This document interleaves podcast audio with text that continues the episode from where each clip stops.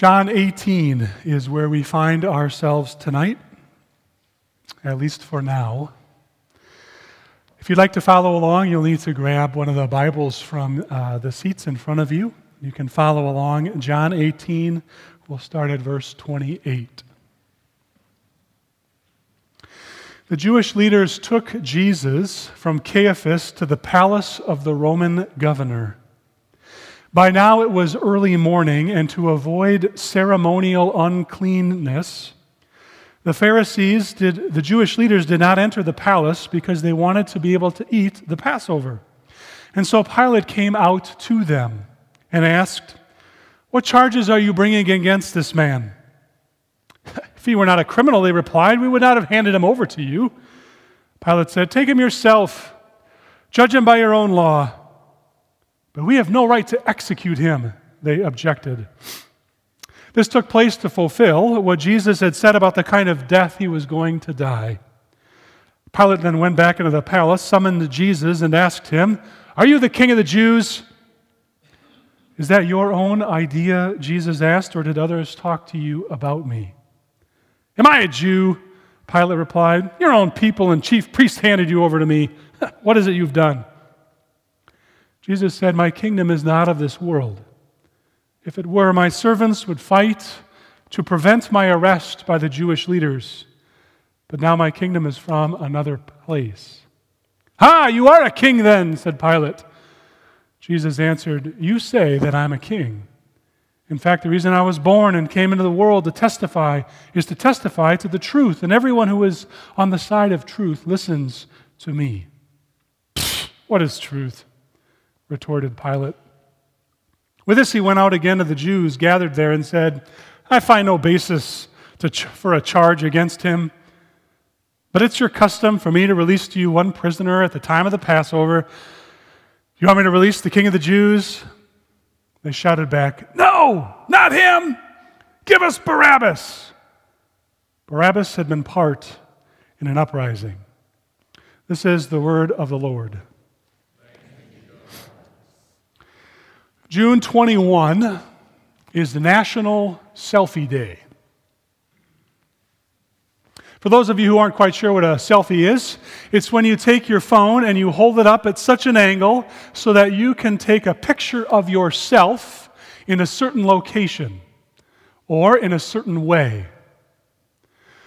Some of us are especially practiced at the taking of selfies. We know the angle, we know the side of our face, which has more wrinkles, and so we hold it not on our left side, but our right. We know which side has less or more freckles or face contusions or whatever. We know what filter to hit on our iPhone to help minimize some of those things and highlight other things. We know what to put around us, what lighting works. And so it shouldn't surprise us that June 21 is not just National Selfie Day, it's also the longest daylight of the year. Not a coincidence. June 21 has the most daylight hours, the longest time for us to take those perfect selfies and share them on social media. A selfie is designed to take what is best and leave everything that we don't want to be seen or perceived just outside the frame. It doesn't matter if the stuff we don't want people to see is inside of us, as long as they can't see it in the way we smile or grin or whatever kind of face we're making. We don't care if the mess is here or way over there, uh, if our house is unclean. Even if it's a mess that we want to take, we arrange the mess just so, so that the selfie will capture exactly the kind of look of mess we want people to see.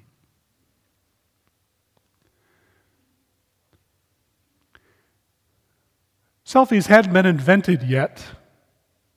But in some ways, this text invites us to think about what is and isn't in the frame. If you have your Bible open, right before this scene is when Peter denies Jesus for the third time.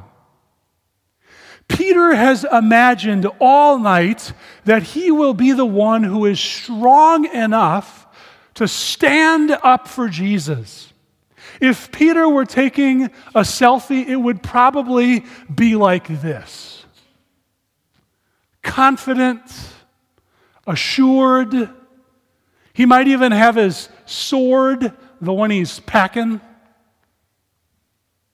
Peter, everything about Peter in the frame is polished. But Jesus knows what sits outside the frame. And that's what he points to when he says, You're going to deny me. When push comes to shove, you're going to run. In fact, your mouth will get you in trouble tonight in a way that you will find so embarrassing you will leave weeping. And then we get a portrait of Jesus. And in this portrait, especially the one in just a few verses after the one we read, Jesus is bloodied.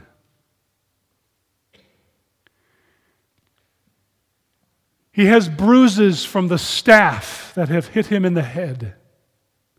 It's likely one of his eyes is starting to bruise. He can hardly see because the crown of thorns has been pressed in.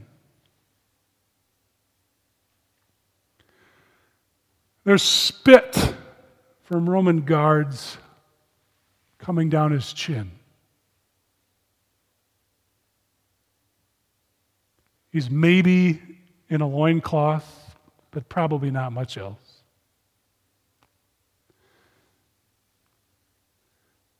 But if we were to look just outside the frame, you know what we'd see? 12,000 legions of angels waiting with bated breath to make it all go away.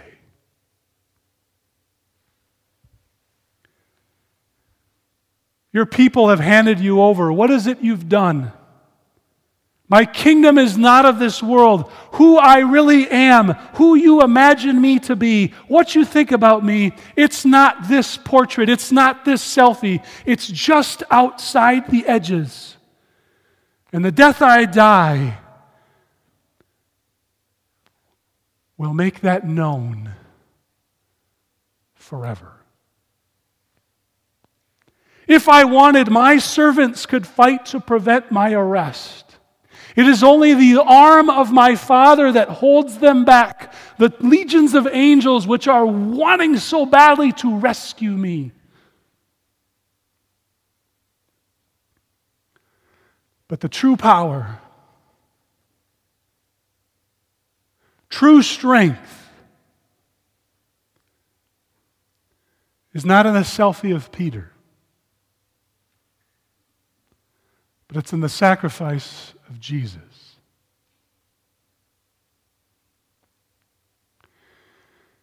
And we struggle with that today too. It's not in the halls of power. It's not in the right lighting.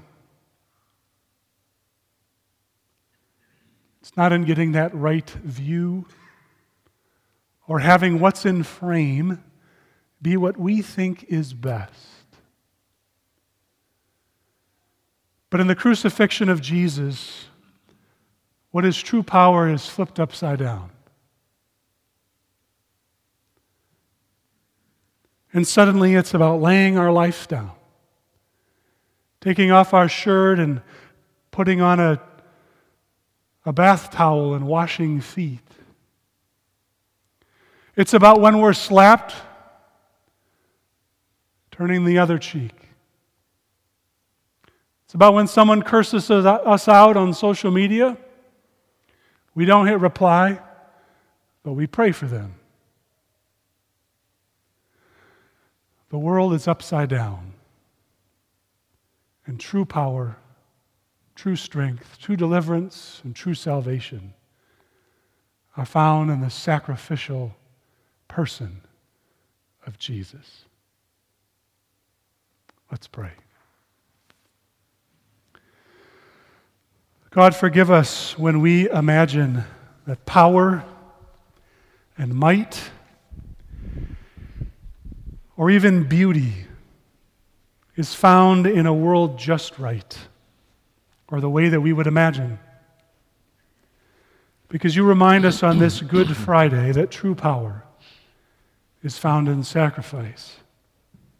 True hope is found in the one who gave himself up, made himself nothing, took on the very nature of the servant, being made in human likeness, and who went all the way to the cross. Tonight we worship him. Tonight we give ourselves in devotion to him. And we pray this in his precious and holy name.